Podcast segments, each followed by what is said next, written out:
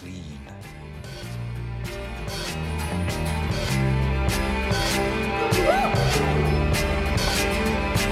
But the laws fooled around, kept taking him down and locking him up in a cell. Till he said to me,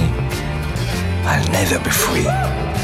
so I'll meet a few of them in hell.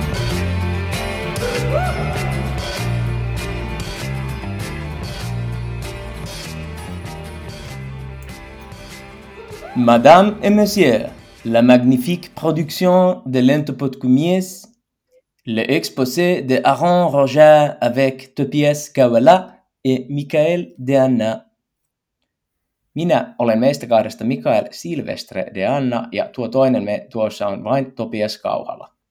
Tässä vaiheessa saatetaan jo miettiä, että miksi tässä kuunneltiin ranskalaista musiikkia, eli Serge Gainsbourgin Bonnie and Clyde, ja miksi Aaron Rodgersista kertova jakson nimi on ylipäänsä ranskaksi. No mäpä kerron.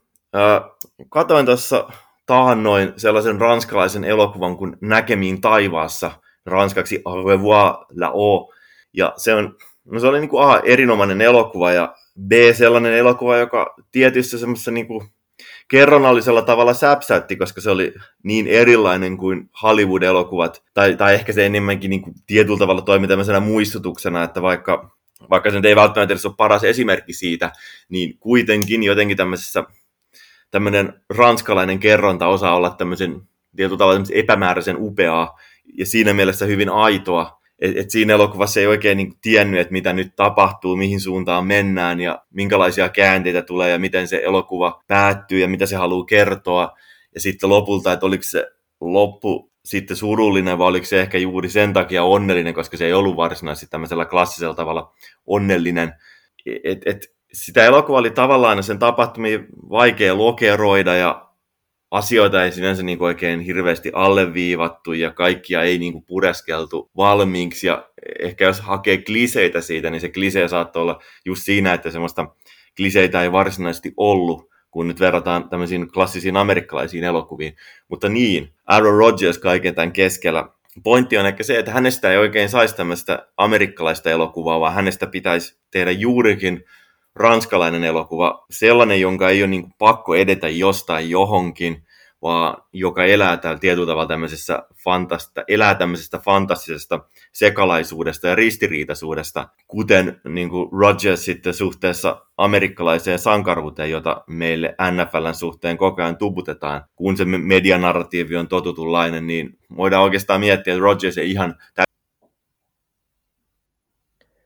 Niin tämä Green Bay Packersin 37-vuotias pelirakentaja ja viime kauden MVP on tosi kiehtova pelaaja monella tapaa. No ensinnäkin järkyttävän hyvä, josta tämä viime kauden arvokkaimman pelaajan titteli jo itsessään kertoo paljon ja alleviivaa sitä. Ja muutenkin semmoinen pelaaja, joka aika pitkälti pelaa aina todella hyvin. Että on tosi korkea rutiinitaso, erittäin korkea lattia ja sitä kautta semmoinen oman käsityön korkealuokkaisuus korostuu hänen pelaamisessaan viikosta toiseen. Me ei lopulta ehkä olla se foorumi, jos me lähdettäisiin jotenkin silleen niin kuin isommin analysoimaan häntä nimenomaan niin kuin pel- pelirakentajana ja pelaajana. Että että tämäkin on ehkä kuitenkin sitten ennen kaikkea jakso Rodgersista suhteessa häntä ympäröivään kulttuuriin. Mutta jos jotenkin laittaa perspektiiviin, niin, niin kyllähän The Athletic esimerkiksi listasi kun ne teki tällaisen listan, missä oli, ja oliko se sitten NFLn historian sata parasta pelaajaa, mutta ainakin tietyllä tavalla tämmöistä niin kuin suurinta ja merkittävintä pelaajaa, niin hän oli kuitenkin sitten siellä 21. Ja tämä itse asiassa tämä, tämä artikkeli on sellainen, mihin me kyllä tullaan vielä tässä jaksossa muutenkin sitten palaamaan, mutta joka tapauksessa, että niin merkittävästä hahmosta kuitenkin NFLn historiassakin jo puhutaan. Joo, ja Rogers on myös sit, niin kuin kiehtova persoona, erikoinenkin, mutta varmaan aika pitkälti siksi, että hän ei ole semmoisessa tietyssä muotissa, johon tämmöisiä pelinrakentajia usein voidaan ainakin jollain tavalla asettaa. Ja tällä mä ehkä tarkoitan semmoista, että Rogersista ei huou semmoinen tietynlainen All-American henkinen stereotypia, tai ainakin sitä vasten niin hän ei näytä hirveän luonnolliselta. Et toki jos katsoo esimerkiksi kuvia siltä ajalta, kun hänet valittiin NFLään, niin voi ehkä herätä jotain tiettyjä toisia ajatuksia, koska se geelillä tuunnattu hypäri ja pieni semmoinen leukaparta tai goatee, semmoinen alahuulen alla oleva, niin, niin, niin se nyt ehkä piirtää vähän erilaisen kuvan, mutta toisaalta se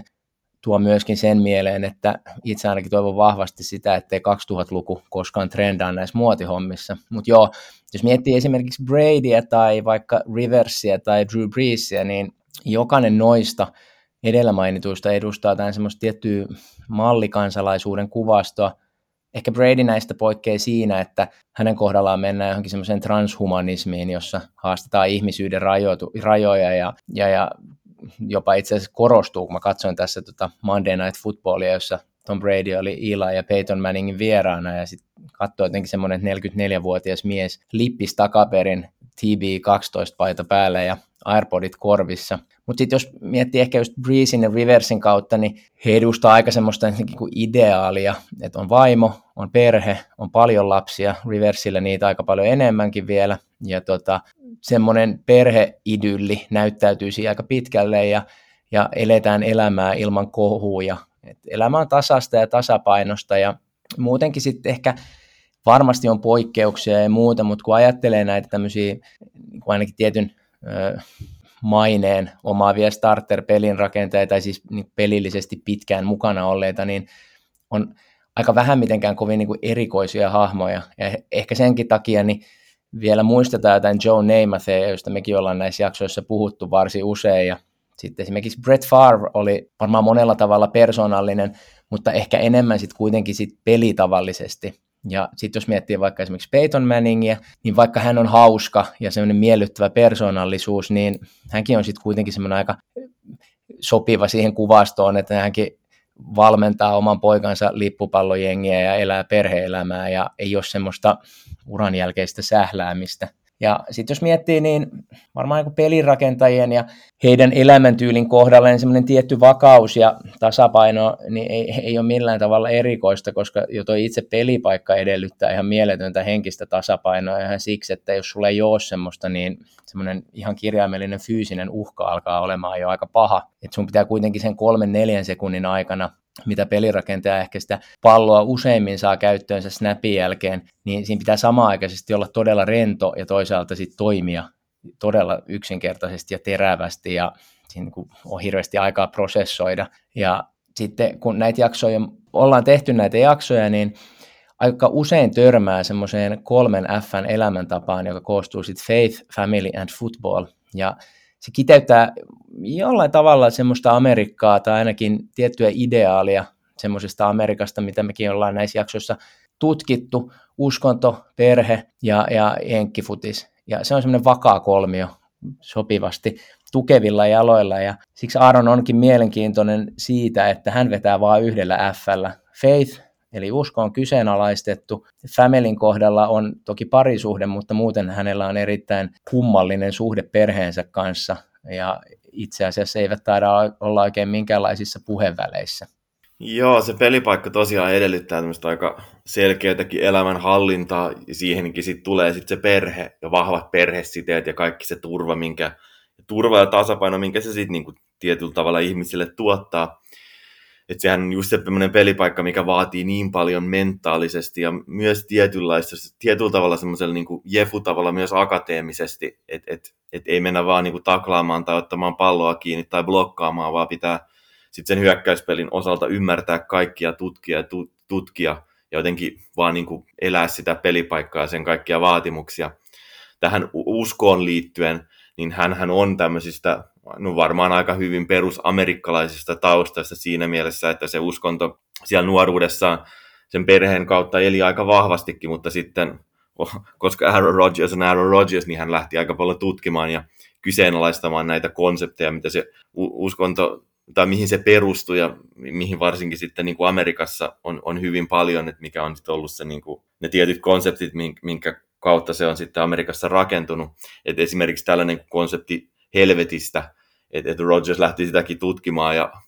on jossain haastattelussakin puhunut siitä, että miten, miten tämmöinen klassinen käsitys helvetistä on lähtöisin jostain 1700-luvun puritaaneilta, jotka oli sitten niin kuin luomassa tätä sitä sellaiseksi malliksi, miten se nyt niin kuin hyvin paljon tulkitaan. Että myös tämän uskon suhteen hän niin kuin luki aika paljon kirjoja ja oikeasti niin kuin keskusteli, sitä, keskusteli siitä ja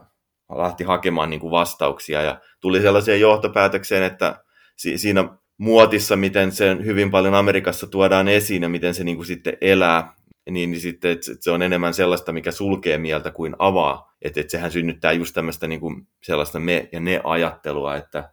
että elämällä näin ja, tai tavallaan, että on se porukka, mikä uskoo näin ja sitten se, se koko elämän tyyliltään, se on tietyllä tavalla ajattelultaan aika rajoittavaa ja se eriyttää tietyllä tavalla ihmisiä sen sijaan, että siinä sitten niin kuin jotenkin pääsisi tämmöiset niin kuin isommat arvot valloilleen. Mutta tosiaankin se on jotenkin mentaalisti niin vaativa pelipaikka, että mä oon monesti miettinyt, että ehkä senkin takia niin moni on, on aika uskovainen NFLn tämmöisistä klassisista pelin rakentajista. Et, se on varmaan aika hyväkin mennä kentälle sillä ajatuksella, että joku tuolla ylhäällä pitää, pitää susta huolen sen lisäksi, että siinä on se hyökkäyksen linja edessä. Mutta tämmöinen just tämmöinen watch your back-ajatus. Peyton Manning, siinä mä luulen, että semmoinen tiettylainen usko ja turva lähti jotenkin jo sellaisesta, että se on hänen lajinsa, että hän tavallaan syntyy pelirakentajaksi niin kuin isänsä kautta, että siitä syntyy tämmöinen vahva usko ja tietyn tyyppinen niin kuin turva, turvallisuussysteemi ja järjestelmä. Tom Bradyn jumalasuhteessa en ole itse asiassa oikeastaan varmaan koskaan lukenut, mutta jos sellaista on ja miten se sitten elääkään, niin ainakin vähintäänkin hänen uskonsa on sitten tavallaan tietyn tyyppisiin, tietyllä tavalla tämmöisiin urheilutieteisiin ja sitten tavallaan työntekoon, että et hän voi mennä kentälle, koska on tehnyt asiat niin, että niitä ei olisi tavallaan voinut enää tehdä paremmin, ja se luo sen tietyn turvan. Mutta tässä ei ole kyse nyt siitä, että yritetään hakea Rogersista jotain semmoista, että hän olisi jotenkin epäilyttävä henkilö tai jollain tavalla näyttäytyisi epävakaana. Mutta tosiaan niin hän ei edusta nyt tätä samaa kuvastoa perheen sijasta niin hänellä on vaihtuvia mimifrendejä, en tiedä onko hän nyt mennyt kihloihin, mutta joka tapauksessa ei ole lapsia, mm. eikä muutenkaan vaikuta olevan semmoinen fraasikone, joka niin kuin ikään kuin johtaakseen porukkaa sanoo ne asiat, joita pitää sanoa, koska ne pitää sanoa tai pitää tehdä tavalla X, koska niin vaan täytyy tehdä. Ja hän ei myös esiinny jonain semmoisena tiettyjen arvojen airueena. Ja sitä kautta hän on aika omanlaisensa tapaus, tekee asiat tietyllä tavalla. Ulkonäkökin on semmoinen, että jos miettii Breezeä tai Riversia tai niin hän tämmöisiä lyhyttukkaisia, lyhyttukkaisia, vähän jotenkin militantin näköisiä miehiä, siinä missä Rogers voi vetää sitten pitkän tukan kanssa ja näyttää semmoiselta, että se istuu hyvin siihen NFL-pelien tauolla pyörivään mainokseen, jossa hän esittää jotain rokkaria, eikä Rogers siltikään näytä miltään semmoiselta amerikkalaiselta ihannevävyltä, vaikka hän nyt on niin kuin hyvin komea ja karismaattisen näköinen. Ja sitten mä en niin kuin oikeastaan tiedä, että onko Rogers esimerkiksi hirveän vahva semmoinen salute the service-henkilö. Kai hän sitten pistää ne vaatteet päälle, koska ne annetaan ja ne kuuluu silloin pukea, mutta siitä ei saa semmoista kuvaa, eikä hänellä taida oikein olla mitään sotamaalauksiakaan pelissä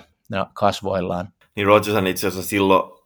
kun on ollut paljon, oli tämä iso Colin Kaepernick-keskustelu, niin hän muun muassa sitten sanoi, että hän ei itse sitten menisi polvelle, koska on tietyt asiat, mitä se, se lippu hänelle edustaa, mutta sitten toisaalta hän on niinku ollut tavallaan taas semmoisella Rodgersmaisella tavalla jotenkin todella fiksusti koko sitä keskustelua käynyt ja on ollut myös niinku sellainen henkilö, kuka on aidosti sit joukkuekavereiltaankin kysellyt paljon niinku heidän kokemuksiaan, minkälaista on olla afroamerikkalaisena e-, elää siinä yhteiskunnassa ja jotenkin kaikki, kaikki tämmöinen, mikä liittyy vähänkin sitten tavallaan kysymyksiin, mistä tulee poliittisia kysymyksiä, niin hän on niin, tavallaan niitäkin aika briljantilla tavalla käynyt ja jotenkin ehkä just sillä tavalla, että tuntuu, että siinä on semmoinen ihminen, mikä ei mitenkään niin kuin pureksimatta mitään asiaa ota, vaan että, että, että jos hänellä, että hän muodostaa niin kuin tavallaan mielipiteitä ja tykkää keskustella, tykkää lukea ja tykkää esimerkiksi äänestää, että on ilmeisesti äänestänyt jokaisessa vaaleissa, missä on, on, on pystynyt äänestämään. Tässä puhutaan nyt jostain niin kuin Wisconsininkin alue vaalin tyyppisistä, että kuitenkin tällaista niin kuin ihan paikallista kysymyksistäkin, että, että, on tavallaan tämmöinen aika monessakin mielessä aika tämmöinen kokonaisvaltainen hahmo, mutta kun tuossa on puhuttu noista kolmesta Fstä, niin, niin sitten niistä se kolmas, mikä on ehkä tietysti se ilmiselvin Aaron Rodgersin F, eli football, niin, niin jotenkin tavallaan senkin suhteen miettii, että, että Rodgers olisi ehkä just se tämmöisistä suurista amerikkalaisen jalkapallon pelaajista, joka voisi silleen kuitenkin yhtäkkiä vain sanoa, että äh, että mä keskityn nyt johonkin muuhun. Että verrattuna sitten tämmöisiin kunnon football guy-tyyppisiin, mitä, mitä esimerkiksi sitten Manning ja Breeze Manningit varmaan kumpikin, tai no neljä kaikki niistä, kolme veljestä ja isä. Ja sitten taas just Drew Brees, että et, et, et, kyllähän nyt sitten, kuten tuossa jo puhuitkin, niin on taas sitten heti peliuriensa jälkeen, niin taas sitten tekemisissä lajin kanssa ja tuskin koskaan siitä niin isosti päästään irti. Rodgers tykkää urheilusta ja on totta kai hirvittävän kiinnostunut amerikkalaisesta jalkapallosta, mutta jotenkin hänellä on niin paljon kaikkea muuta, että ei ainakaan mikään sellainen, joka ei selkeästi niin osaisi mitään muuta. Ja jotenkin kuka olisi jotenkin vähän hukassa kaiken muun, muunlaisen elämän suhteen, että, että, että, se, että se, jotenkin se urheileminen ei ole, ei ole semmoinen niin tietyn tyyppinen turvaverkko selkeästikään hänelle. Ja sellainen jotenkin se, just se maailma, missä hän osaa luovia ja mikä olisi sitten sitäkin kautta jotenkin semmoisen, että, että, että ollakseen jotain, niin hänen pitää olla juuri siinä. Niin ja tota kautta on aika vaikea ajatella, että hän esimerkiksi uran jälkeen lähtisi jollekin TV-kanavalle analysoimaan jenkkifutispelejä, että et jotenkin se on vaikea nähdä, ainakaan sitten rahasta sitä ei lähtisi tekemään. Mutta tästä pääsee ehkä sitten niin kuin laajemmin Rogersin kautta siihen, että, että hän luo medianarratiivienkin kautta semmoisen oman tietynlaisen vaikeustason medialle, koska hän ei ihan hirveästi tuota sitä samaa semmoista liirumlaarumia, mitä, mitä muut pelirakentajat tekee. Et, et vaikka no, nyt viime aikoina, kun on puhuttu Raidersista esimerkiksi, niin Derek Carr on semmoinen, että, että varmaan siis karismaattinen johtaja ja tämmöistä, mutta hänenkin suustaan tulee aika paljon semmoista niin kuin johtajuuspuhetta ja semmoista, mitä ehkä semmoinen, se ei kuulu semmoiseen niin kuin Rodgersin tapaan sanoa niitä asioita siksi, että ne pitää sanoa. Esimerkiksi tämä nyky Aaron, niin viime kauden päätteeksi hän ilmoitti ottelun päätyttyään, kun he hävisi konferenssifinaalin, että, että vaikka hänellä on vielä sopimus, niin hän ei oikein tiedä, mitä tulevaisuus tuo tullessaan, että, että siinä on jotain epävarmuuksia ja ää, draftin alla oli huuja siitä, että hän haluaisi tulla treidatuksi. Ja sitten muutenkin pyöritti koko kesän semmoista aika vahvaa media-narratiivia tai joku pyöritti, vaikka sanoa kukaan, mutta sitten kun hän palasi syksyllä takaisin treenikeskukseen, niin hän piti aika poikkeuksellisenkin lehdistötilaisuuden tai sitten vastasi siihen, siihen kysymykseen, että mitä kesällä tapahtui, niin puhui 40 minuuttia niistä, niistä ongelmista ja ne oli aika sensuroimattomia. Ja hän sanoi asiat aika lailla niin kuin ne oli ja miten on ongelmia ja miten joitain ihmisiä on kohdeltu huonosti. Toki on hyvä muistaa ja pitää mielessä se, että se on sitten Rodgersin oma totuus, koska joku voisi ihan yhtä hyvin kysyä, että miten joukkue, joka on viimeisellä kahdella kaudella esimerkiksi voittanut 26 ottelua ja päässyt varsin pitkälle, niin olisi jotenkin niin kuin todella huonosti hoidettu joukkue. Mutta sitten just mistä tuli toi, että, että, että hän voisi keskittyä johonkin muuhun, niin sitten just Rogers on se tyyppi, joka voi esimerkiksi mm, off-seasonilla mennä ju- juontamaan Jeopardia, jossa käytettiin siis viime tämän pitkäaikaisen juontajan kuoltua niin tämmöisiä vaihtuvia juontajia, niin niin hän meni vetämään sitä ja hän, hän oli siinä ilmeisen niin kuin hyvä, että mietittiin aidosti, että voisiko hän olla sitten se pysyvä juontaja, että hän istui jotenkin tosi hyvin siihen, joka tekee tästä jotenkin hauskaa, että hän voi vaan marssia TVC ja hoitaa juontohommat jotenkin tosi nappiin. Ja sitten ehkä äh, varmaan sitten tullaan sitten siihenkin, että koska hänellä on kuitenkin äärimmäisen kovat jenkkifutis aivot, niin sitten hän on ehkä just sit sitä kautta niin semmoinen tyyppi, joka voi pelin jälkeen kritisoida aika avoimestikin valmentajan pelikutsuja. Ja, ja sitä kautta ehkä päästään kanssa niin kuin jollain tavalla typeriin medianarratiiveihin.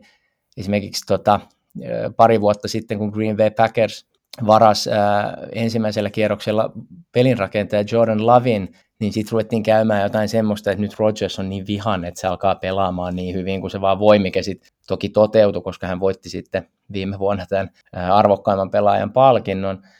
mutta se jotenkin kuulostaa jotenkin kuin hölmöltä. Ja sitten samaan aikaisesti vähän ehkä unohdetaan, että Packersilla on kuitenkin ihan semmoinen järkevä prosessi, että, että semmoisen junnaavan Mike McCarthyn jälkeen niin otettiin tämmöinen selkeästi kovemman luokan hyökkäys osaaminen valmentajan muodossa ja sitä kautta on myös ihan johdonmukaista, että Aaronkin pelaa paremmin, koska se on paremmin organisoitu se hyökkäys. Nyt palataan vielä siihen The Athleticin artikkeliin, jonka tuossa aikaisemminkin jo mainitsin jonka viimeisessä lau- lauseessa puhuttiin, että miten hän eli Rogers on vain pienen kaupungin poika, joka halusi mahdollisuuden, joka on osoittanut muiden olleen väärässä jokaisella matkansa askeleella. Okei, tämän lauseen sano Rogersin vanha college-ajan valmentaja, ei siis mikään toimittaja, mutta jos sillä kuitenkin kuulisi nuo sanat ja pitäisi arvata, kenestä puhutaan, niin ei ensimmäisenä tai edes 25. tai edes sadantena välttämättä kuitenkaan tulisi mietittyä niin Rodgersia. Okei, hän on pienestä kaupungista, ja kuten siinä artikkelissa mainittiin, on ollut paljon tämmöisiä tietyn tyyppisiä vastoinkäymisiä, että et ei oikein päässyt sillä niin kuin, ei ollut kovinkaan niin kuin kovaa valuuttaa, kuin yliopistojoukkueet skautta se värväs pelaajia. Sitten se putosi kuuluisasti draftissa aika kauas ja oli se just se episodi, missä häntä sitten niinku kuvattiin että, ja, ja, tuli vähän se, että niinku, milloin tämä pelaaja koskaan valitaan ja tämmöisiä kuitenkin niinku yksi kuuluisimpia draft-hetkiä. No sitten kun vali, varattiin Packersiin, niin sitten siinä oli tietysti edessä Brett Favre ja jos miettii minkälainen ikoni hän on ollut sitten Packersissa, niin A oli se odotteluaika, B sitten sit kun Rodgersin vuoro tuli, niin miten hänellekin sitten siinä alkuaikoina buuattiin. Sitten on ollut kaikki nämä viimeaikaiset Packers-tapahtumat, mihin jo säkin tuossa viittasit. Ja sitten kun hän on joistain näistä asioista puhunut sille aika vimmas, vimmaisesti ja pippurisesti, niin on jäänyt sitten luonnollisesti kuva tämmöisestä ihmistä, jolla on vähän niin kuin chip on his shoulder, miten Amerikassakin tykätään sanoa, että hänellä on jotain niin kuin tietyn tyyppistä, että haluaa osoittaa nyt sitten vääräksi ja on joku, joku tämmöinen niin kuin katkeruus, mikä on tietynlaisena ajavana voimana. Että tämähän on tämmöinen niin kuin yleinen amerikkalainen, eikä nyt pelkästään amerikkalainen, mutta hyvin voimakkaasti siellä on tämmöinen niin tietyn tyyppinen kipuamisnarratiivi. Eli ensin joudut taistelemaan ja sitten vasta sen taistelun jälkeen tuleekin sitten voitto. Että vaikka ne, vaikka ne olisikin sitten vaan jonkin, jonkin tyyppisiä näkymättömiä vihollisia, vihollisia ne, ketä vastaan taistellaan. Ja kaikessa on koko ajan tämmöinen niin tietyn tyyppinen kasvutarina läsnä, jossa tietynlainen oletusarvo on se, että, että ei, ole, ei ole ehjä tai on jotenkin viallinen ja ei ole vielä kasvanut sellaiseksi, mikä sitten voittaisi. Että et siinä matkan varrella täytyy kasvaa ja ymmärtää jotain ja ulkopuolelta ei välttämättä laiteta hirveästi uskoa siihen, mutta sitten pitää niin kuin näyttää kaikille. Ja tämähän on omalla tavallaan niin monen klassikko elokuvankin kaava, että on, on tämän tyyppinen kasvutarina. Ja, ja jopa sellaiselta ajalta, milloin on tehty tämmöistä ehkä modernia kliseistä höttöä, mutta kun on ne tietyt narratiivit koko siinä elokuvateollisuudessa aina ollut mukana ja semmoisessa yleisessä amerikkalaisessa tarinan kerronnassa, niin aika paljon se on paljon tätä. Mutta siinä on jotenkin tosiaankin oletusarvona se, että, että se henkilö, kenestä kerrotaan, niin ei olisi jollain tavalla ehjä. Mutta vaikka tämä menee aika syvästikin tämmöisen keittiöpsykologian puolelle, niin, niin, niin kyllä mä jotenkin niin toiselta mietin, että Rogers on todellakin aika ehjä ja ehkä siitäkin sitten kumpaa semmoinen man don't give a fuck tyyli. Että ei se ole ehkä min, min, min, mitään vastaan taistelua, vaan myös semmoista niinku tietynlaista omaa vahvuutta ja myös semmoista, että sitten hän tekee asiat niin kuin hän itse haluaa, koska hän monella tavalla vaikuttaa hyvin älykkäältä ja on semmoinen, joka sitten tämän älykkyytensä kautta oikeastaan voittaa jokaisen tilanteen, mihin hän joutuu. Emme puhuta siis pelitilanteesta, vaan ylipäätänsä erilaisista tilanteista ja erilaisista tapahtumista ja tämmöisistä. Toki häntä varmaan ärsyttää ne kaikki asiat, mitä tuossa äskenkin mainittiin ja ne, ne, minkä läpi hän on tavallaan kulkenut. Ja, mutta sekin tavallaan ehkä tapahtuu sitten semmoisella toisenlaisella tavalla, aika semmoisella älykkäällä tavalla ja aika eksistentiaalisella tavalla, mikä on monien semmoisten ihmisten tarina, ketkä on aika älykkäitä, niin, niin mitä enemmän he tietyllä tavalla ymmärtää, niin sitä enemmän he ymmärtää, että he ei ymmärrä. Et, että sitten siitä omasta polusta ja omasta matkasta ja omasta suhteestaan siihen ammattiympäristöönkin sit, sitä kautta tulee aika tämmöinen ehkä jossain määrin vaikea. Mutta ainakaan hän ei ole sit sellainen, että sitten jos jotain tapahtuu ja tulee semmoinen niin vimma, että nyt mä näytän kaikille, niin ei se tapahdu ehkä semmoisella tavalla, semmoisella kliseisellä tavalla, että se mentäisi sitten jotenkin jonkun elokuvakohtausta peilaten seuraavana päivänä vimmaisesti heittämään jonnekin palloa ja sitten siitä rakentuu sankaritarina. Et, et jos ajattelee tätä leffakerrontana, niin se kohtaus voi pikemminkin olla joku semmoinen, että sitten Rogers pohtisi tämmöisiä isoja kysymyksiä viskilasi kädessä, olisi tämmöisellä eksistentialistisella, olisi semmoisella eksistentialistisella tasolla, eikä hänen tarvitse niinku puhua tämmöisiä niinku kliseitä jostain grindista ja sellaisesta niinku työnteosta, koska hän vaan nyt niinku tekee asioita niin hyvin kuin pystyy niin pitkään kuin häntä itseään kiinnostaa. Et puhutaan totta kai äärimmäisen motivoituneesta ja pakkomielteistäkin ihmisestä, mutta sekin tulee jostain hänen omasta itseluottamuksesta ja omista arvoista. Että et hänen kohdallaan ei tarvita semmoista niinku klassista amerikkalaisen urheilun tai ehkä klassista NFL-narratiivia jotenkin pitämään asioita hänelle kasassa, että hänen ei tarvitse kuulua siihen koneistoon, eikä välttämättä haluakaan niin hirveästi kuulua siihen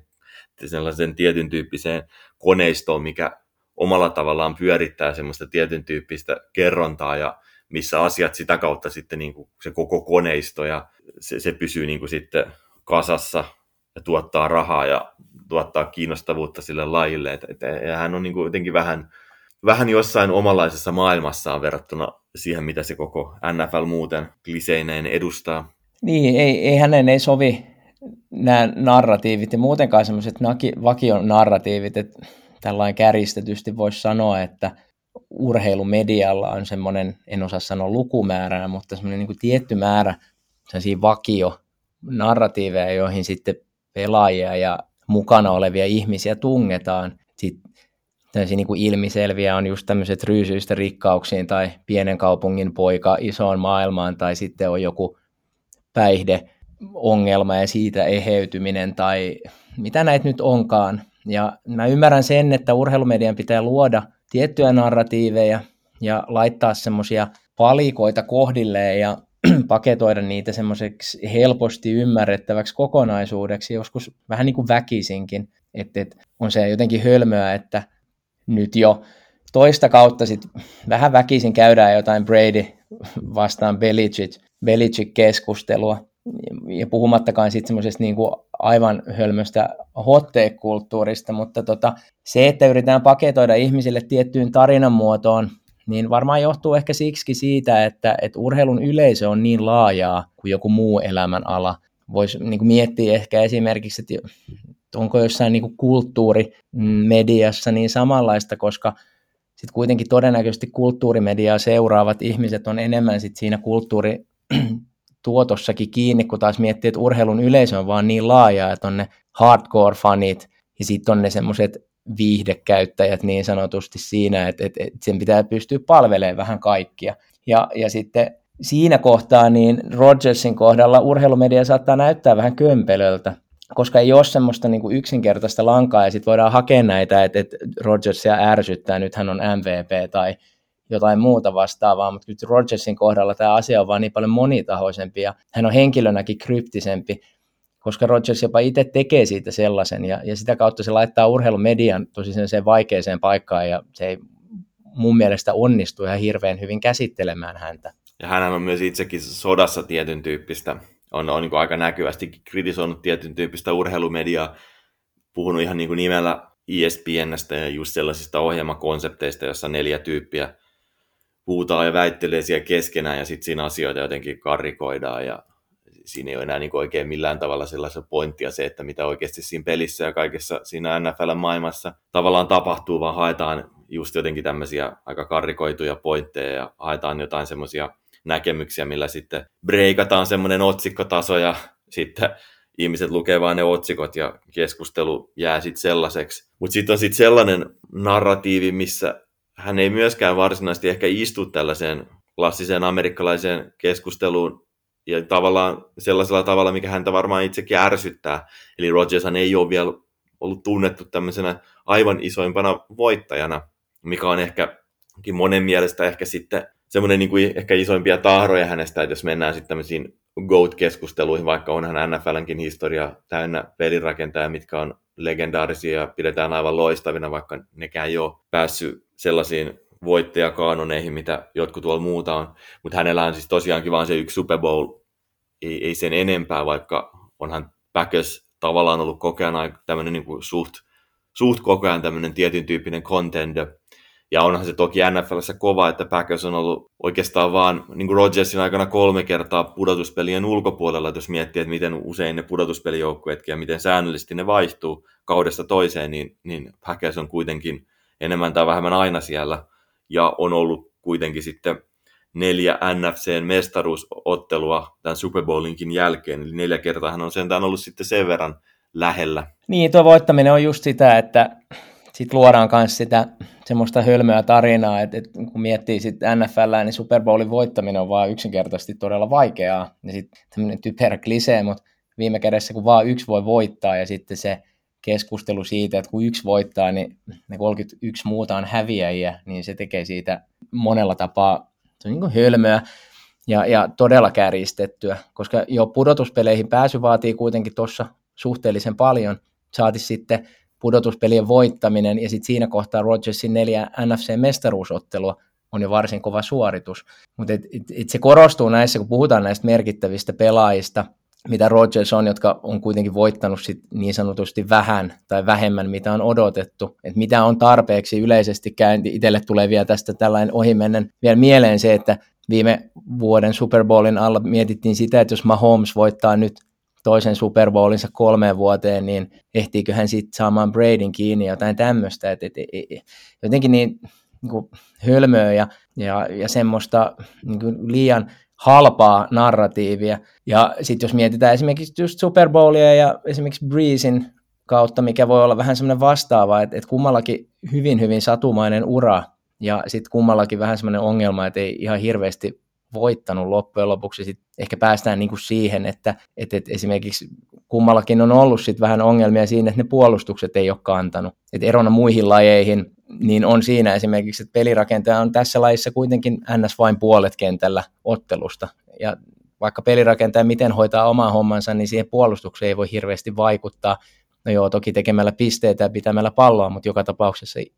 idea varmaan tulee selväksi. Niin sitä kautta niin semmoinen asioiden kattominen sen läpi, että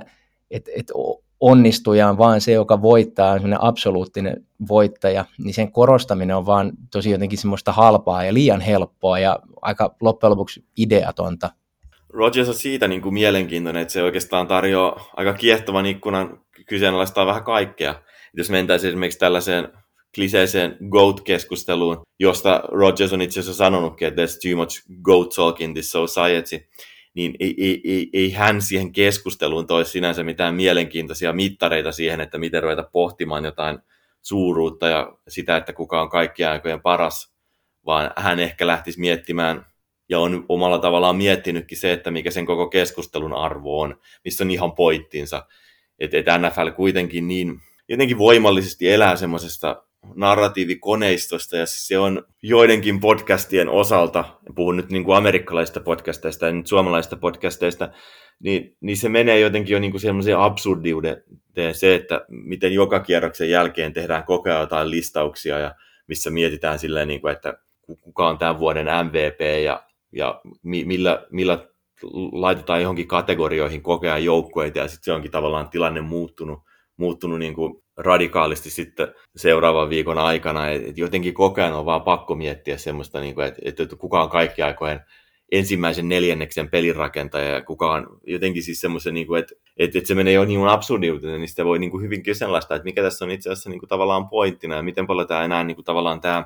tapa käsitellä sitä lajia ja tapa luoda näitä keskusteluja enää peilaa, mikä siinä lajissa itsessään on ja mikä se, mitä se peli siinä kaiken keskellä on ja mi- miten sitä toteutetaan ja minkälaista se niin kuin sitten niiden se ihan vaan puhdas urheilullinen arki suhteessa siihen peliinkin on, ja mitkä on ne muuttujat, mitkä on ne kaikki